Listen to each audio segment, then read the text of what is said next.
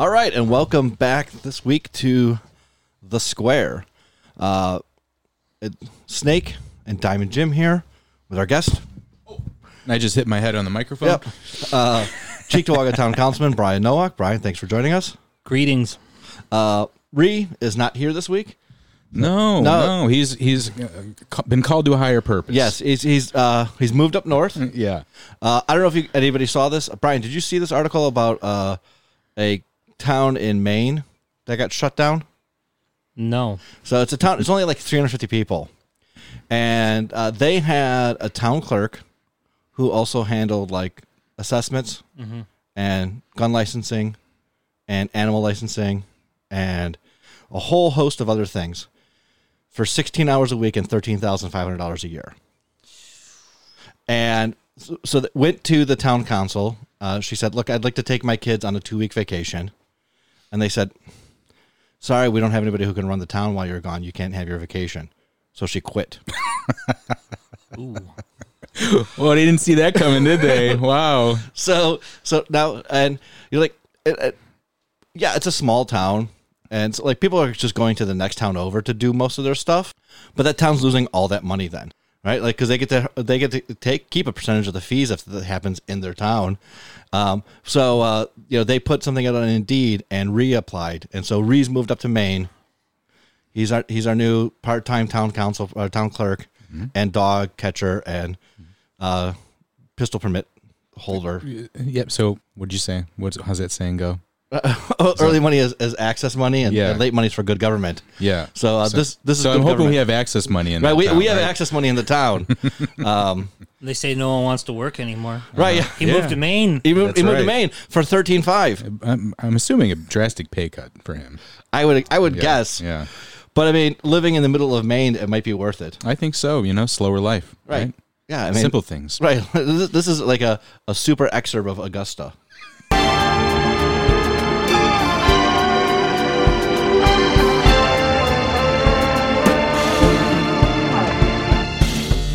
So, uh, we, Before we before we start today, Jim, I got to ask you: Are you the one hoarding all the baby formula? not all of it. Oh, No, but uh, but I, I did. Nobody seems to notice, but I emptied the big blue water tower in, in Williamsville and I filled it with baby formula. well, uh, you, is there some some subtext there?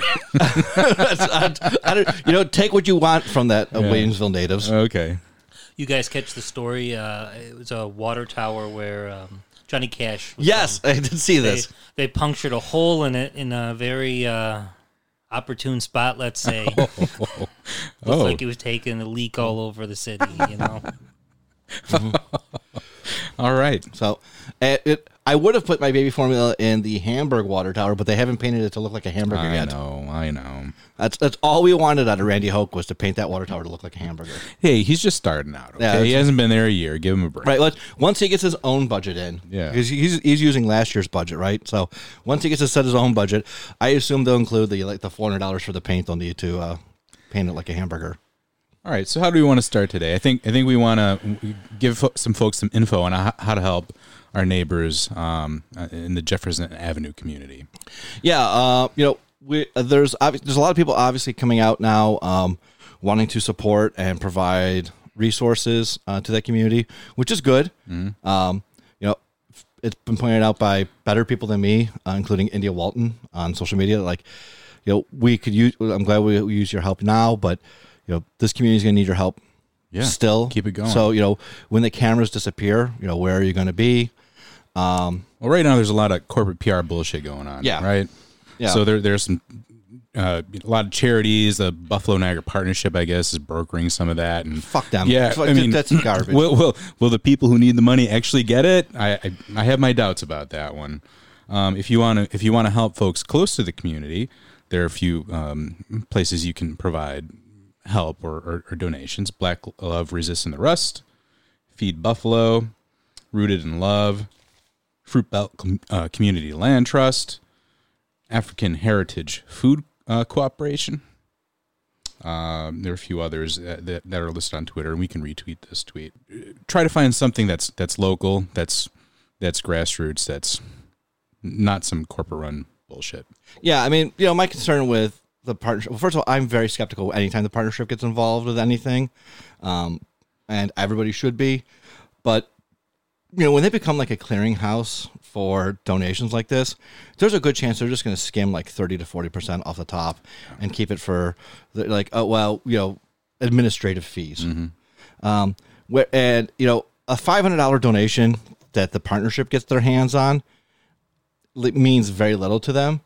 But you know, for a small nonprofit on the east side to get a five hundred dollar donation, I mean, ninety nine point five percent or nine percent of that donation is going to be turned back into the community. sure. And that's you know those type of donations are life changing for those organizations. So, um, yeah, find out find the the the real in the weeds organizations.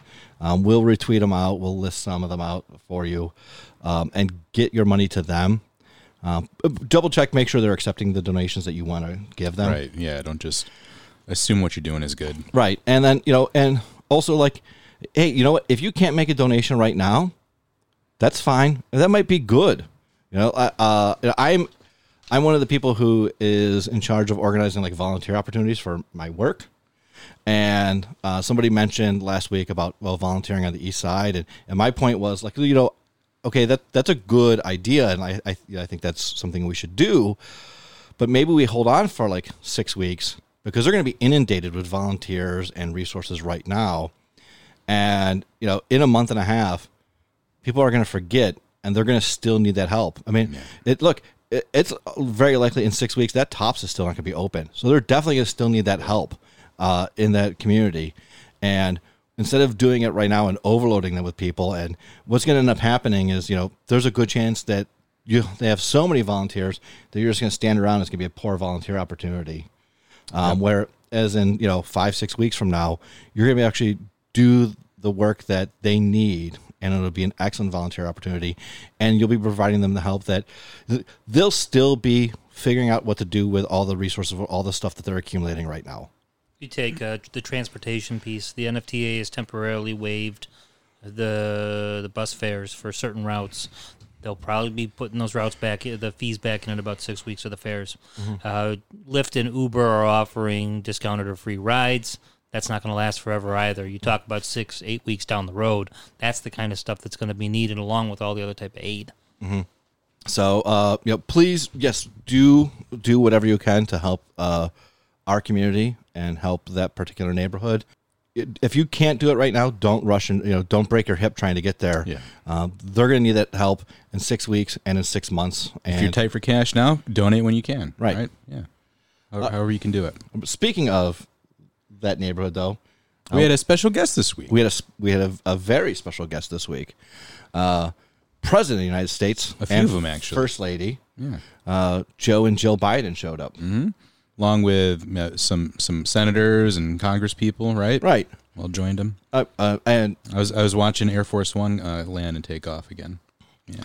uh, and you know, and he made a speech um, regarding um, the evil that is white supremacy. Yeah.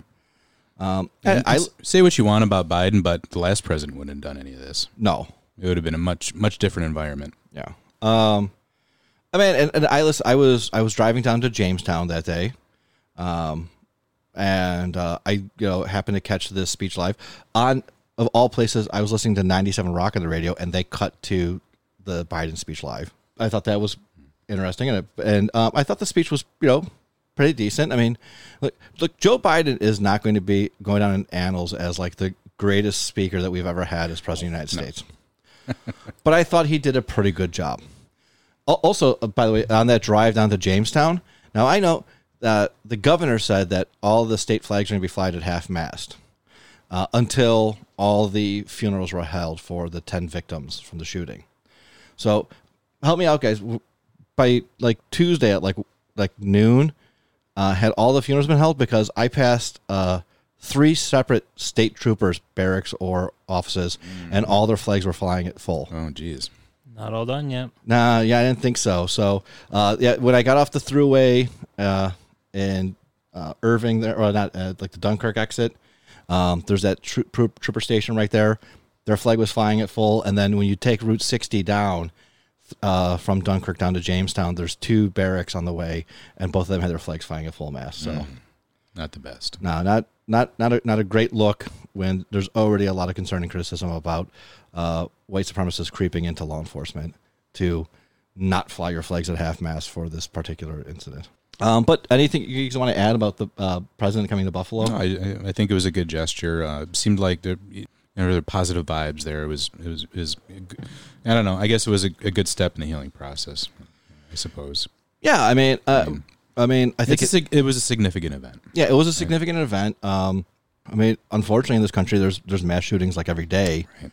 Um, you know, the incident in our community being more severe than most of them. Uh, but it was, so it was good to see that the president acknowledged that and and, and came here.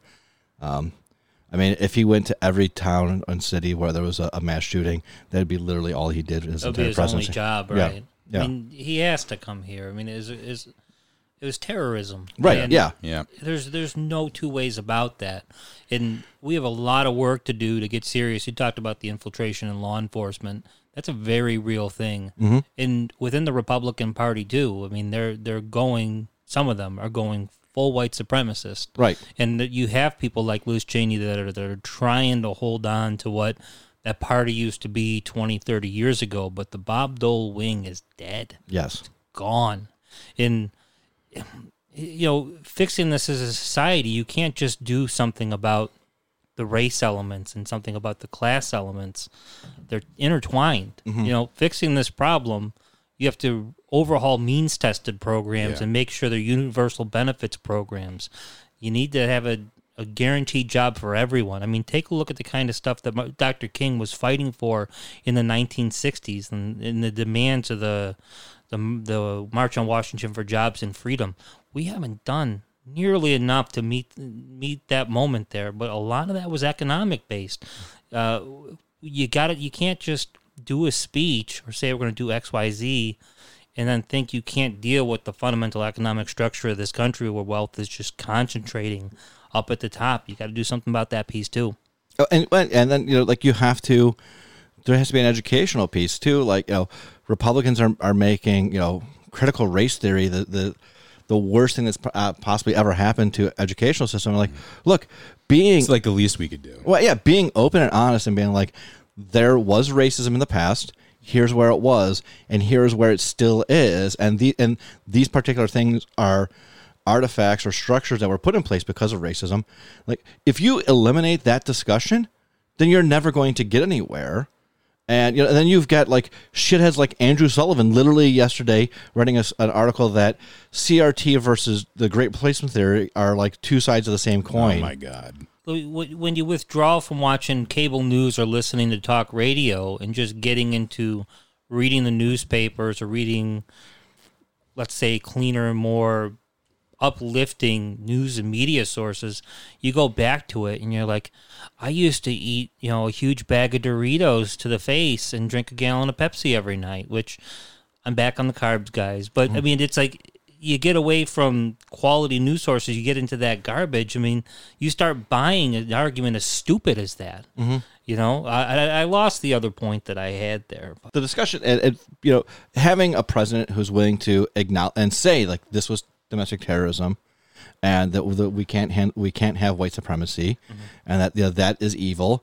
I mean, you counter that with the fucking district attorney from Broome County who's like, well, this wasn't domestic terrorism because that terrorism is flying a plane into a building. yeah, Uh, and, and I get to you can make the argument, I guess, that his comment was taken out of context because he followed it up with it was terrorism after, but he said that in the first place. Right. Yeah. Why would you distinguish, you know?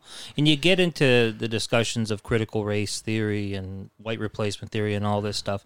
I mean, we teach the history of the New Deal, and if you did it the way that some of the conservatives want or the right wingers want, where it's absolutely race neutral, you can't teach about how the New Deal was structured against brown and black folks. Mm-hmm. And we should. That was a shortcoming of it that racist Democrats in the South sh- shaped those programs, stuff like the GI Bill. We should be teaching about how black folks were systematically kept out of that. And it mm-hmm. was just m- almost all the applicants were white. That was a wealth transfer. That's the kind of stuff we should be talking about. Mm. It's not telling people you have to be, feel sorry or guilty because you're white. It's just accurately teaching our history. It's not a radical thing. And, I mean, but that's what they're calling that kind of education, CRT. If you ask an expert in that field, they're gonna say that's not exactly what it is. They're just they're just scaring the hell out of people with this term. We should accurately teach history, and when the Democratic Party made mistakes in the past, let's teach about that. Right. You know. No, I mean it because like the you know the Republicans are out there like they don't want you they don't want, uh, they don't want you teaching about red redlining obviously because like that well that that makes white people feel bad that that, that they got to have generational wealth and minorities didn't. But then like you know the, if you take it as extreme as like states like Florida like you can't talk about like Brown versus Board of Education because like well you clear like desegregation implied that white people were doing something bad before What do you do when a student in a high school comes into a classroom and shows a primary source, a deed restriction that says whites only basically on it? It's a it's a document from our history. Is the teacher supposed to ignore that primary source and say it, it you know like an authoritarian regime and say ah don't worry about that we're we're here to just teach about you know more people bought houses in the suburbs no that's a piece of it why is it that you know folks moved into the suburbs and they looked a certain way and they had certain ancestry. I mean and that th- th- that has to be part of our education. And then, and then the, the other side is the great replacement theory is the people who are afraid of this and, and espouse this theory are also the same ones who say like things are good for minorities in this country. We treat them well or you know, the, the, oh we, we even treat them too good because we give them stuff like affirmative action but uh, like if you actually believe that why are you so afraid of becoming a minority in this country if you think minorities are treated so goddamn good Which I've heard you mention this Right. before, and it's just that's a truism at this point. If, in the great replacement things, is- the the waters are getting muddied on that too. You know, where you can't have real conversations with some white folks about this. Like it's the trends in this country suggest you're going to have to share power with people that don't look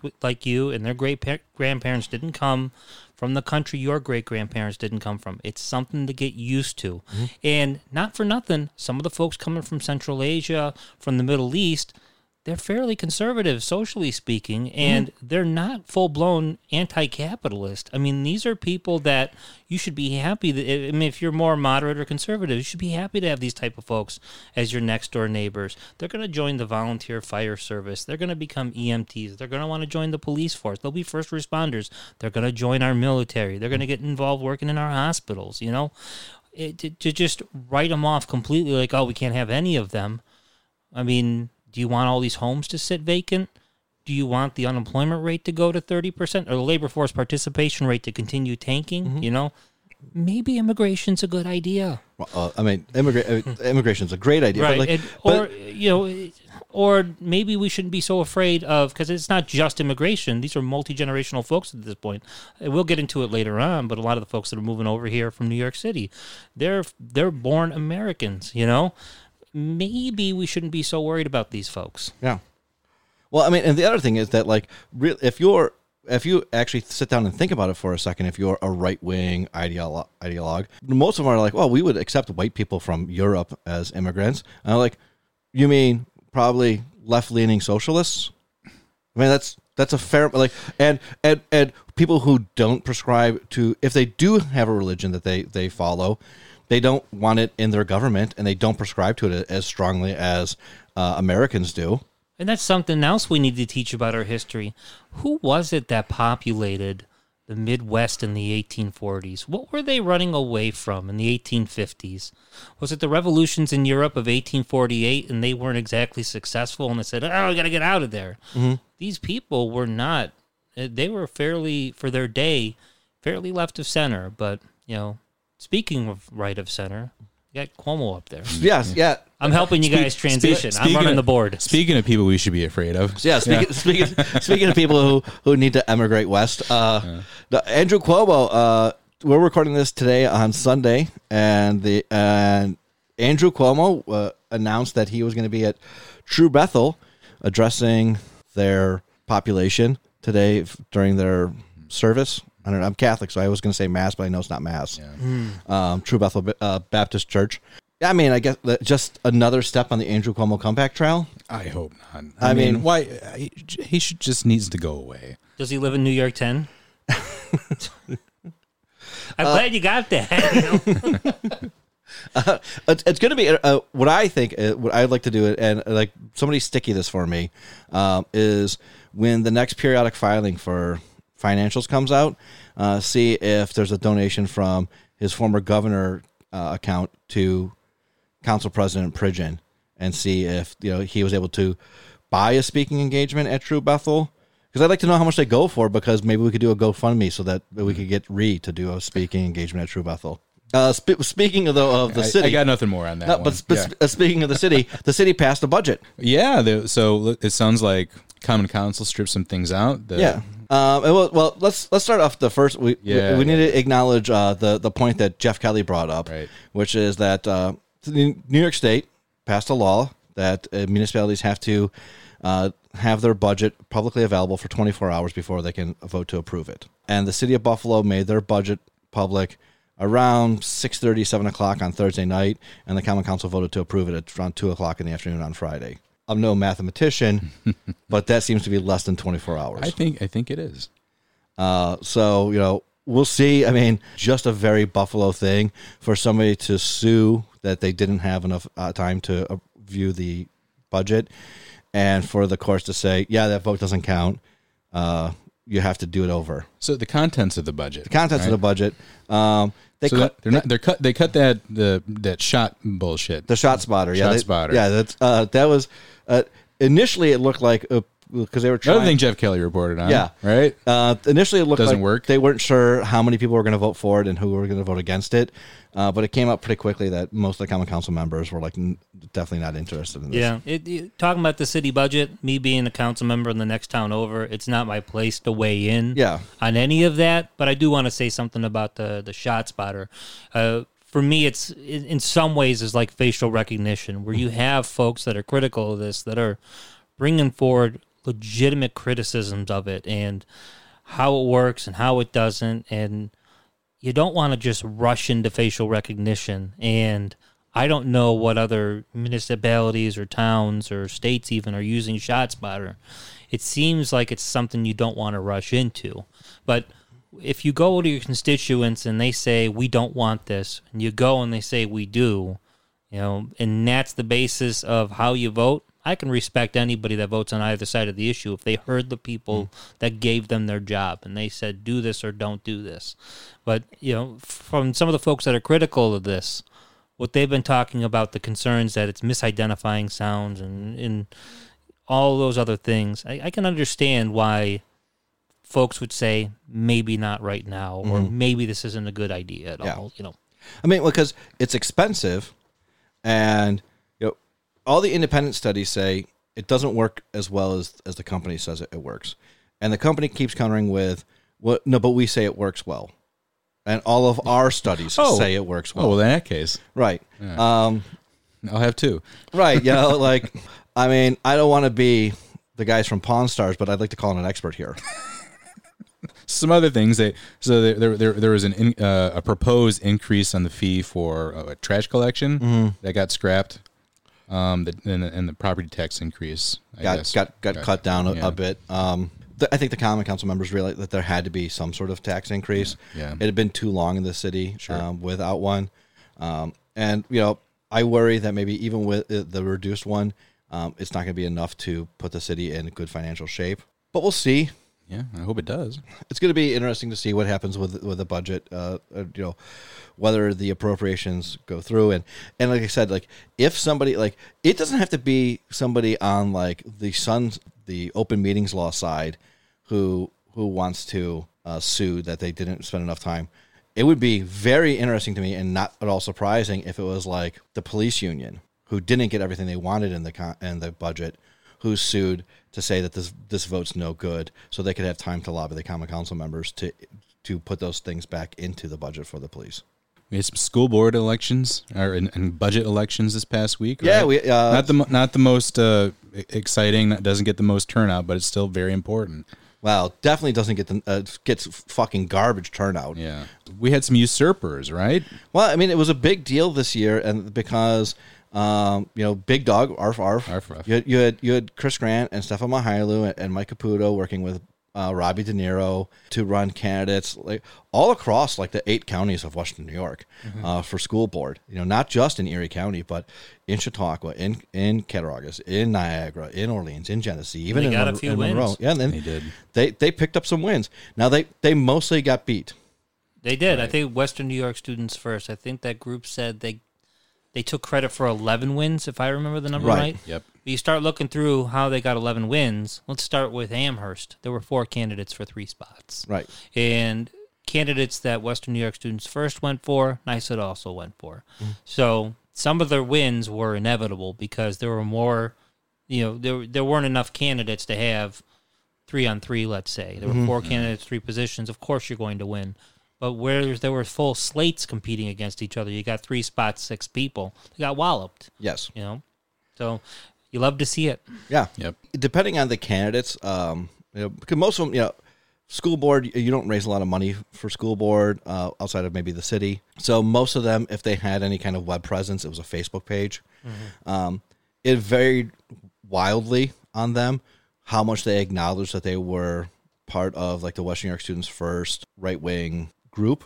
Um, you know, I know like I, I'm in the town of Lancaster. They had a candidate there. That person had one post mentioning like Robbie De Niro, also mentioning Lee Zeldin, but it was like three months old. And then like since then, they went pretty much radio silent and like never brought it up. However, the Lancaster Town Republican Committee brought them up all the fucking time about how good they were and like they're the they're going to return like students' rights. Yeah, you know, in the school districts in in Cheektowaga, at least Cheektowaga Central, my my school district, uh, there wasn't competition. It was you know three candidates for three positions. It was a matter of who got bragging rights as getting Right. being the highest vote getter. So it was nice to see that there wasn't an attempt at you know insane right wing infiltration in my school district. We got a good set of school board members there. You know, someone who's a you know, community related member of our police department. We got somebody that works for the emergency services. They're doing a good job, you know. Um, and, and they've been they're incumbents. They understand the budget, so it was nice to see that. You know, I didn't have to deal with that in my neck of the woods, but I'm sure it's coming because these guys are not going away and they're No. going to try again. Yeah. Um, now it's Lancaster. It was kind of surprising because they the Lancaster Republicans who have in the last you know six years or so uh, gone from being more of the you know like George W. Bush or Bob Dole Republicans to being very God, you can't put those two in the same basket. well I, I, mean, I guess. Well, I mean, I- I- is it, I- has it gotten that bad? well I I, I think It's gotten that bad. I, th- I think that those were two separate wings, but like that was the Republican committee out there It was like those two wings. Ah, I see. It was you know, like you had like the fifty year olds who were Bob Doles and like the thirty year olds who were like George W. Bush, and now it's all MAGA. Yeah, it's all MAGA. Uh, so and and they've been successful winning like town board races in Lancaster. So I was a little surprised that their school board candidate ate shit. But like you know, their school board candidates ate shit in Hamburg and and notably in Orchard Park, which I I kind of viewed their school board candidates as like a test run for uh, Robbie De Niro to run for town council in Orchard Park. Yeah, you look at the votes on the the, the turnout on the budget vote. I don't know how big Lancaster's district is. It, it, it covers part of Cheektowaga and then it goes well into Lancaster. I don't know if it covers the entire town, but it looked like three or four thousand people voted on the budget. So, I mean, that's a decent turnout for the school board race. That you know you have that chunk of Cheektowaga that might be folks might be wary of it over there, but I'd imagine that they're thinking more like the Lancaster voters mm-hmm. in that particular neighborhood, especially south of Genesee Street. Well, it's, it's it's interesting because because Depew School District exists as well, mm-hmm. and Depew is has been traditionally a lot of Democratic voters in the town of Lancaster. Um, and outside of the Depew area in the town of Lancaster, the village of Lancaster is fairly Democratic, and then the town is fucking crazy Republican, especially as you get closer to Alden or you go south and you get closer to Elma. Um, and the Lancaster School District does bleed into Elma. Um, so like you know you have those people coming in and to vote.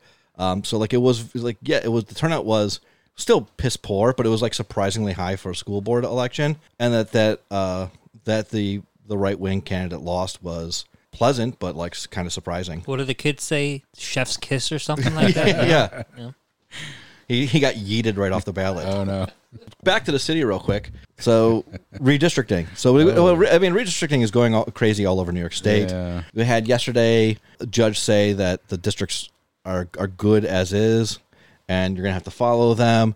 But also this week there was a new lawsuit um, saying that because of redistricting, everybody should get a chance to redo petitions, and that all the primaries should be in September. And then you still have the other lawsuit. What a mess. You still have the other lawsuit. They're moving the assembly to September because I, I haven't caught up on what happened since maybe Thursday. Uh, well, yeah. Well, it looks like they're moving the Assembly, Congress, and Senate all to September. Uh, but so there's a but so the the petition is to move all even the stuff that's set for June to move all of it to September. Anyways, So there won't be a June vote. right. The, uh, that's the that's the lawsuit, and then you still have the other lawsuit that's still waiting to be heard, Mess. where there's the the petition to do all the congressional seats at large for the entire state. No, that, that's your favorite, huh? That is my favorite. Yeah. That's that we all we get to vote for ev- every every Don't, congressman. don't turn the New York 10 joke into reality. Good.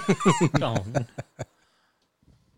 What I and I didn't the, the district lines I saw for Congress at least had the town of Cheektowaga split in half. Basically, they took Walden Avenue roughly as the line, give or take, uh, you know, uh, a block or two up or down, as splitting us between 26 and I think 23.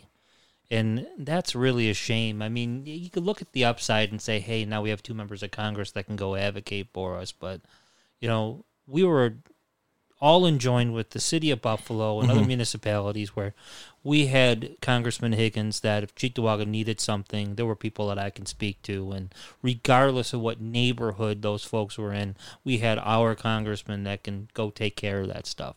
And it might not be that way now. Right is- well, and and that's you know and the other thing is that the way it's split up is that well you go theoretically okay well now Cheektowaga have two members of Congress but in all likelihood they'll be of different political parties which means only one would be in the majority at any given time I mean, you got that too, but I mean, I'm just trying to look at the upside of it. Say, hey, maybe there's two people that can advocate for us, you know. And you would hope that if they are in opposite parties, if we're talking about infrastructure stuff or we're talking about bread and butter, common sense things, that it's not going to get politicized, and it's going to get politicized. Right. Of course, it is. right Because this isn't the 1990s. This isn't Bob Dole's, you know, America anymore. right Why are we bringing him up so much? I, I mean it's, it's Bob Dole Day uh, Yep. Bob Dole. Uh, but, but I mean, I mean, you can see that like you know even this week with like the vote on baby formula, right? And 192 Republicans voted against it. Is that the one that was one one of the votes? Because there were a few. They dealt with price gouging, where there's only one Republican that switched. No, it was Kinzinger in, in Illinois that switched over on the domestic terrorism legislation. There were only ten that got on the baby uh, formula bill. Right. You know, and you the Republican Party was antitrust decades ago. And part of the problem we're having with the baby formula, because you got me on my rant. Yeah, let's go. You got you got a few problems going on. One, hospitals. The hospitals get lobbied to say make sure every parent is doing Similac or whatever kind. In the the formula you get in the hospital, you usually stay with. Mm-hmm. Then you got the WIC program. Right. USDA put out something years ago. The majority of baby formula is consumed through WIC vouchers. And you can't just get however much you want. You get a fixed amount of WIC vouchers. I worked in convenience stores before and processed those. So to hear a member of Congress from Georgia, the Greene, say, oh, you just get however much you want. It's like, can you can you be literate? Can you look into mm. stuff? Like, I'm not saying you have to be a Rhodes Scholar or an attorney or an expert in everything, but just attempt to learn stuff. Mm-hmm. And we have there's a just every just absolute desire to be completely ignorant in this country now with way too many people. So she kind of had a point that WIC was an issue, but she missed the boat. Right. Which Mickey Kearns misses the boat on all this crap too. We'll get to him too. but you so you got the WIC is the majority of it, and then you only have a few companies making this stuff. And why? Because WIC gives the contracts out by the state, uh, this company or that company, and the hospitals are lobbied. So you only have two manufacturers, and Abbott has got 40% or so market share, and their main competitor's got another 40% or so. Two companies, 80% market share. And when one of them shuts down, you the whole market falls apart. It's not just that company. Right. Well, then the other thing you had was uh, during the Trump administration was the ban on importing formula from uh, foreign sites, especially Europe. And uh, there was a couple things going on. One, uh, Trump had these like shithead, like dumb, dummy uh, economic uh, advisors who were like, if we just are able to manufacture everything in the country, we'll be independent. Well, that falls apart like four seconds in. Like when you see something like this, where you're like, well, what if you don't aren't able to manufacture stuff? What if like something happens and you're not able to make it? Then you have nothing. And that's what happened Oh, here. and, and globalization has its downsides. Right, I'm not one, look, look. One of the things I liked about Senator Sanders and that got me involved in politics is he was somebody left to center that understood what was wrong with NAFTA and all these trade agreements. You know, you can't just, and that gets into antitrust issues too. You need competition. If you want to have markets, you have to have more two, three big players. Mm-hmm. You know, but the Republican Party and, and some conservatives used to be antitrust. What are you doing about the fact that you have three big uh, pork makers and you have four in the beef and you have three in making washing machines. Three companies control the, the paper toiletries market and on and on and on and on. Everything's getting consolidated. you know everything's getting consolidated. That you have unregulated markets that's what happens. That's what happens. Like i'm going to beat you in the market competition. Do you think there's always going to be 55 competitors in, in competitive markets? No. It's going to get consolidated eventually. At some point you need to say there need to be at least x number of competitors or you can't have more than x market share. If you want to have markets you need to stop the consolidation at some point Not to mention what that does for jobs, right? You know, a company consolidates. There's an entire town that run runs on one of the competitors that are now merged, and those are all gone. Town gets Right. Well, at least luckily, thanks to the third Third Circuit, the SEC is being affirmed that they can do whatever they want Whoa, to to keep things. Oh, Was, wasn't it the fifth? I think it was the fifth. Uh, no. the- don't mean to correct you, but was it the third? I believe it was a third. The Texas, Okay. Louisiana, Oklahoma okay. court. Um, I mean, literally like the most conservative. But still, there's a district. district court. The, the point's not wrong. And right. just, The district court saying t- telling that that the administrative uh, administrative law judges in these federal organizations have no authority because Congress can't uh, delegate their authority that way. Which, like, you know, and, and my point was like Republicans, like Republicans are going to be very happy about that for like, um, you know, like the SEC and like the EPA.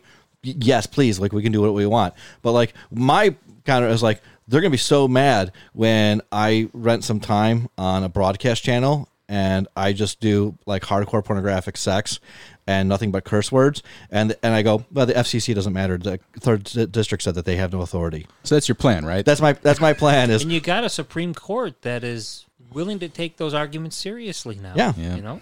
Yeah, I mean, yeah, and, and and reinforce them.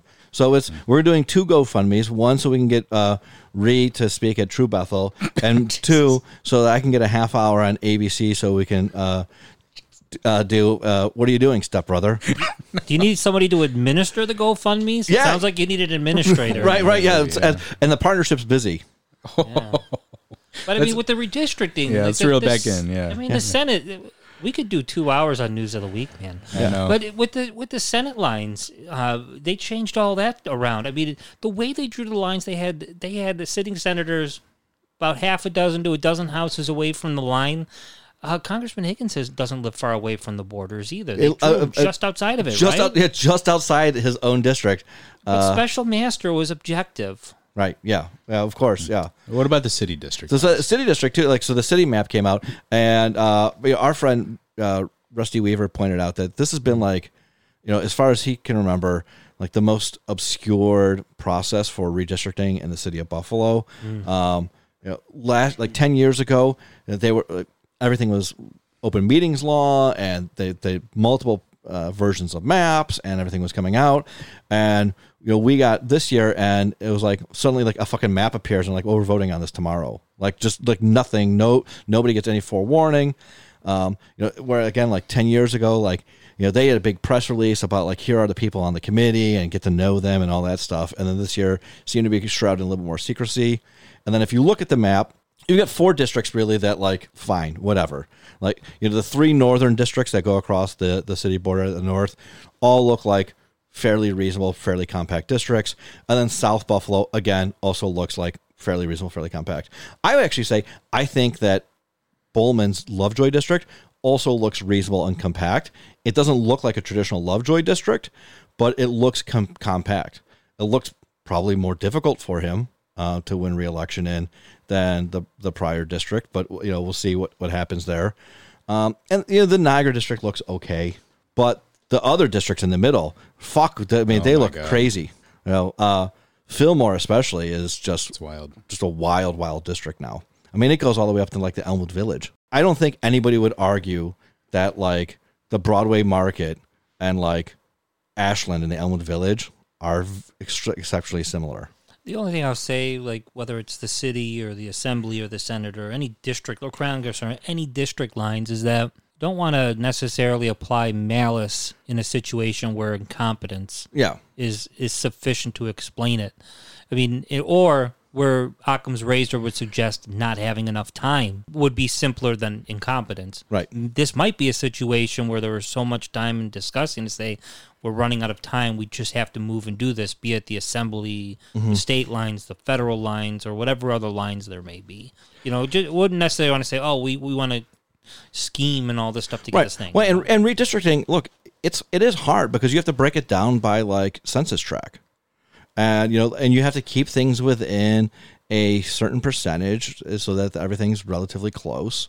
Like it's not easy to manipulate these maps. That's why you have people who have like PhDs in geography help you. That said, like it does look like the special master really went out of his way to help Republicans in New York State. yeah, why consult experts anymore? Well, I mean, Why would we do that in this country? Well, I mean, again, like you, the, I mean, theoretically, the special master is an expert. He is a, a professor of geography at Carnegie Mellon. Um, although he was a special expert, he was the one who was chosen by the Steuben County Supreme Court judge, uh, acting, not elected, but Yeah. acting Supreme Supreme Court judge in Steuben County. It's obviously objective. Right. It uh, is not the result of judicial shopping. right. Um, and so, so he got to pick the special master. Okay, whatever. You uh, think we would have learned, like, it, be part of Elvis's issue, why he got so hopped up on drugs and everything, is he went doctor shopping. Yeah, can you give me a little? Can you give me a little? Can you give me a little? Are you getting these from anywhere else? No, no, I'm not.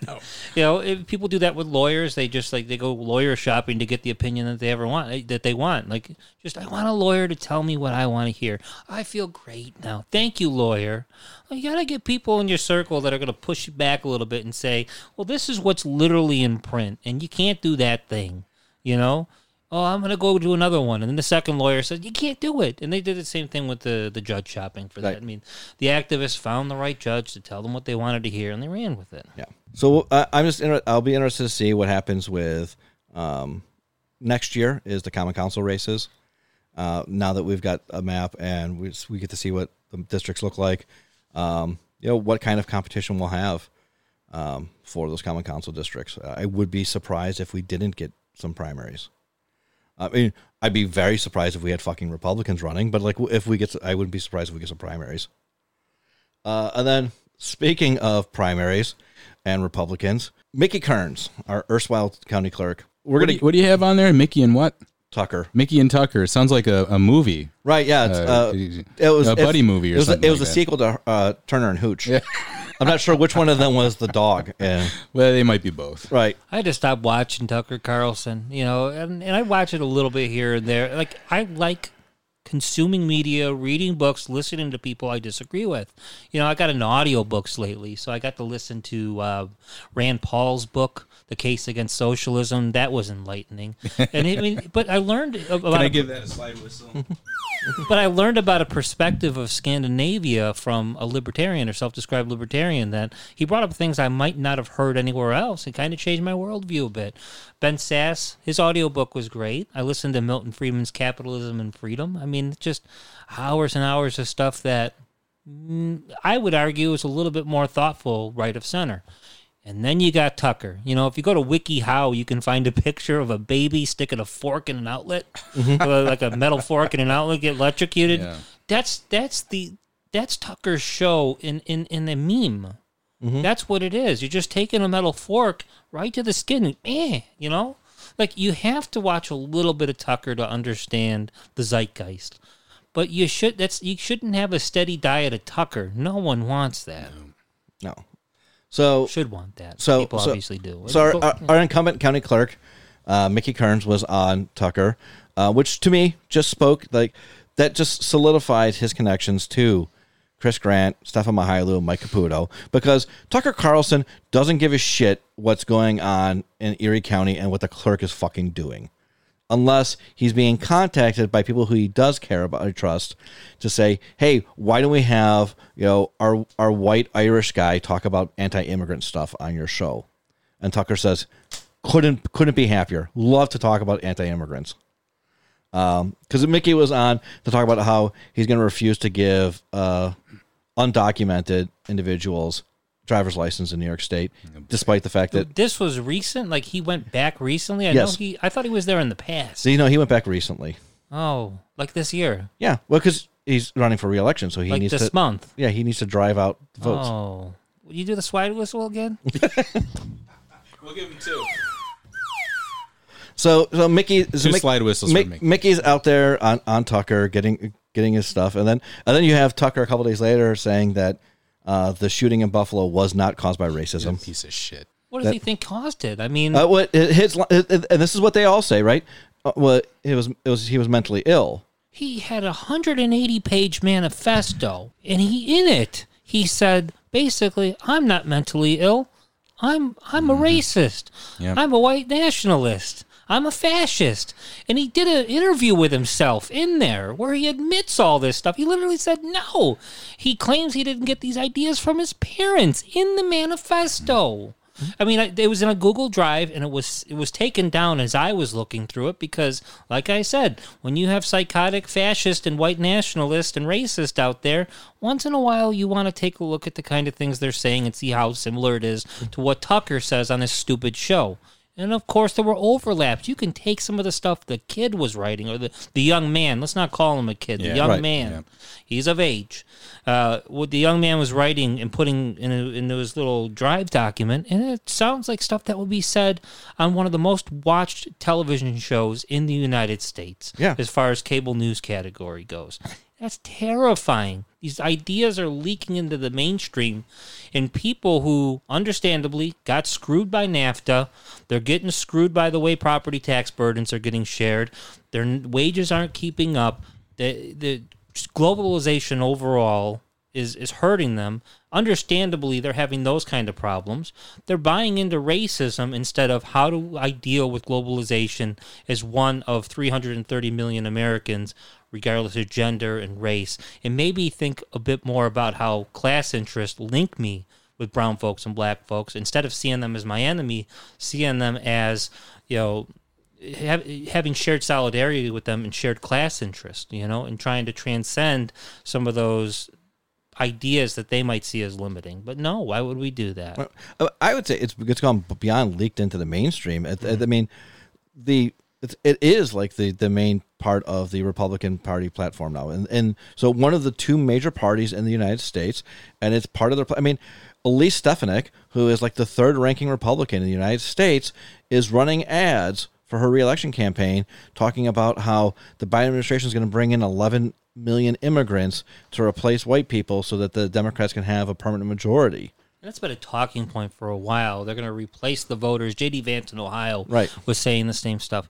They're not replacing the voters. These are people that are becoming part of these neighborhoods. They're sending their kids to school. These Mm. folks are volunteering for all sorts of things that are going on in their community. It's not about replacement. These are your new neighbors. You can also be here. Right. No, you're not being pushed out. They're your new neighbors. They're making sure that your property values are staying up. They're making sure that somebody answers the call when the fire department gets called in your community. voter registration is not like first come first serve. It's not like they're like it's not like they're like well sorry all the immigrants registered to vote we have no registrations There's left no for the white cap. people There's right no cap. They're like- it's just it, it anybody can do it it's It- infinite And maybe this has got to be for another day, but we have to talk a little bit about all the artificial scarcity that exists in our oh economic system. Yes. You take energy, just as one example. There's enough power or enough there's enough energy from the sun that hits the surface in the course of about 2 hours that can power everything for a whole year. You just have to catch that energy, store it and send it out to people. Energy could literally be free besides the cost of storing it and transferring it. It could be free if we did it the right way. But no, we have artificial scarcity and we think private companies should, you know, generate all the energy, but that's for a different Mickey, right? Yeah, Mickey. So See, look, the ADHD, undiagnosed, untreated No, no. ADHD here. That's that's what you're dealing with. with all connected. so well, so and, and so keep me focused. So we've got Mickey. We've got Mickey last on the board here because he's going to transition into you know, one of the things we want to talk to you about because Mickey had some unhinged attack on the reassessment in Ch- Cheektowaga this week. It's a good lead in. Yeah. Well, I'd say it's unhinged. Uh, it's certainly uninformed. So, um, fearless county clerk uh, does a press conference like he's wanted to do. Always do a press conference, right? We don't know what the hell you're talking about. Get uh, get up to a podium and talk on TV. And basically says, Cheektowaga, you got to cancel your reassessment. And he sends this letter after we consult attorneys that are experts in the field. He sends it after the tentative roll was filed. He sends it after a lawsuit was filed in 2020 and our town board agreed to settle it to say, okay, we tried to cancel an assessment dealing with our tent with our preliminary roll. Uh, we'll agree to to enforce that in the following year.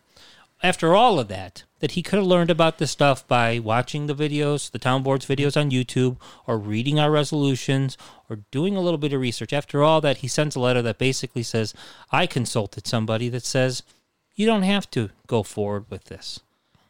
Well, who'd you consult? He didn't tell us that. He says, Todd. Cheektowaga, yeah, Cheektowaga has canceled their assessments in the past. He doesn't note the resolution that we passed in the middle of 2020 that said, okay, even though we put a pause on our assessments, or we can't, we were attempted to cancel our assessments, um, we didn't follow through on that because we had litigation that said we had to lower some folks' values, and we had to enforce that. You know, the way the law works is once you file your tentative roll, your town files a tentative roll, that's your new assessment roll.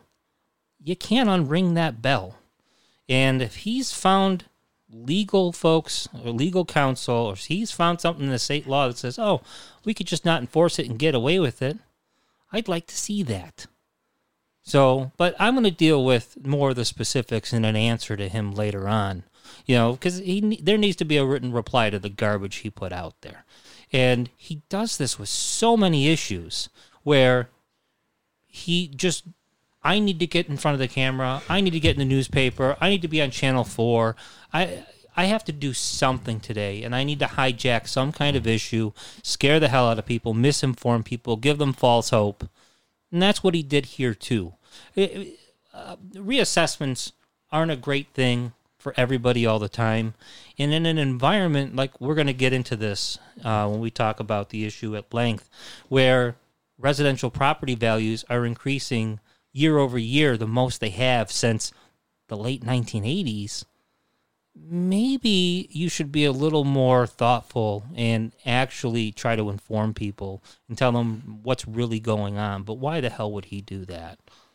You know? That's, uh, no, that's not what he does. He, he- he wasn't he wasn't doing it to try to be educational or be helpful. He was doing it because he's afraid he's going to lose his primary, so he wants to wind up the the base in Cheektowaga because it's the most important. Uh, it in Amherst are the two most important towns in county-wide elections. It, so so you can carry yourself. Yeah, I mean, in the clown on his page, he talked about knocking doors in Amherst. So I don't know what he's, what issue he's dredging up there. But you know, I mean, if if he could have been real helpful, maybe he should have stepped in a little sooner than a week before grievance day, which is also set by state statute, which I'm sure he knows.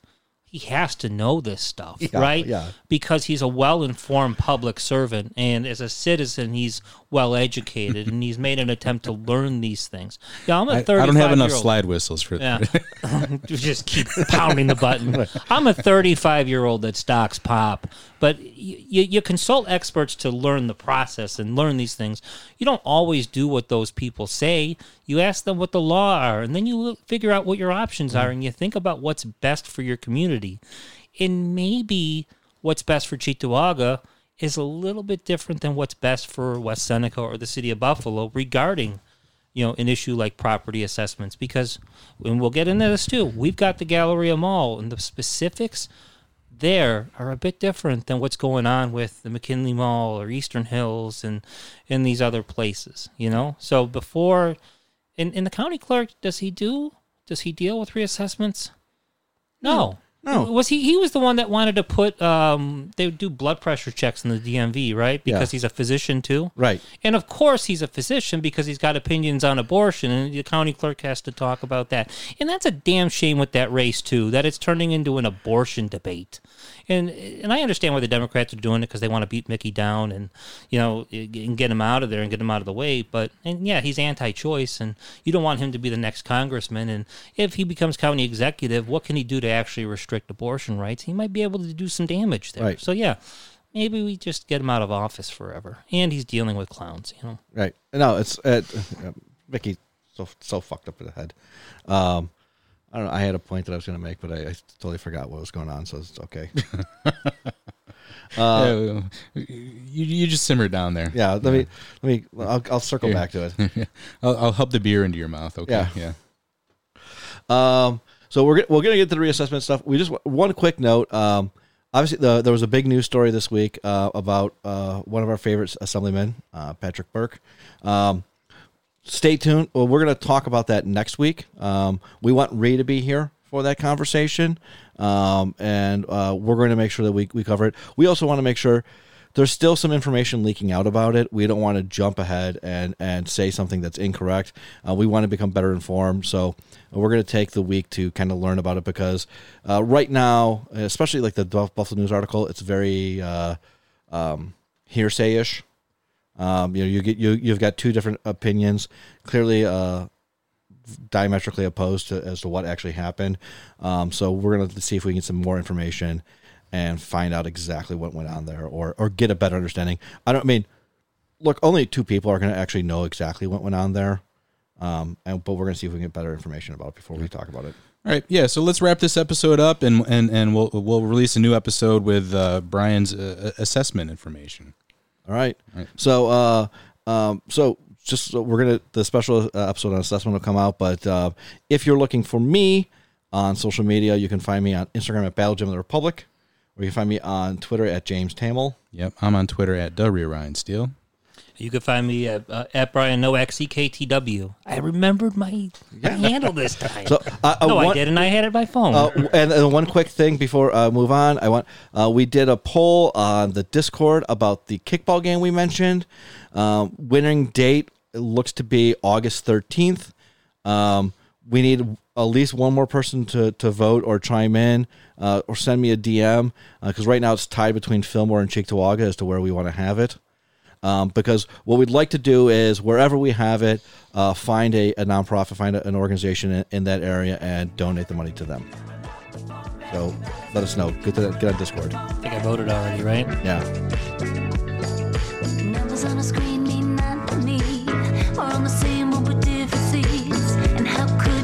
never believe it's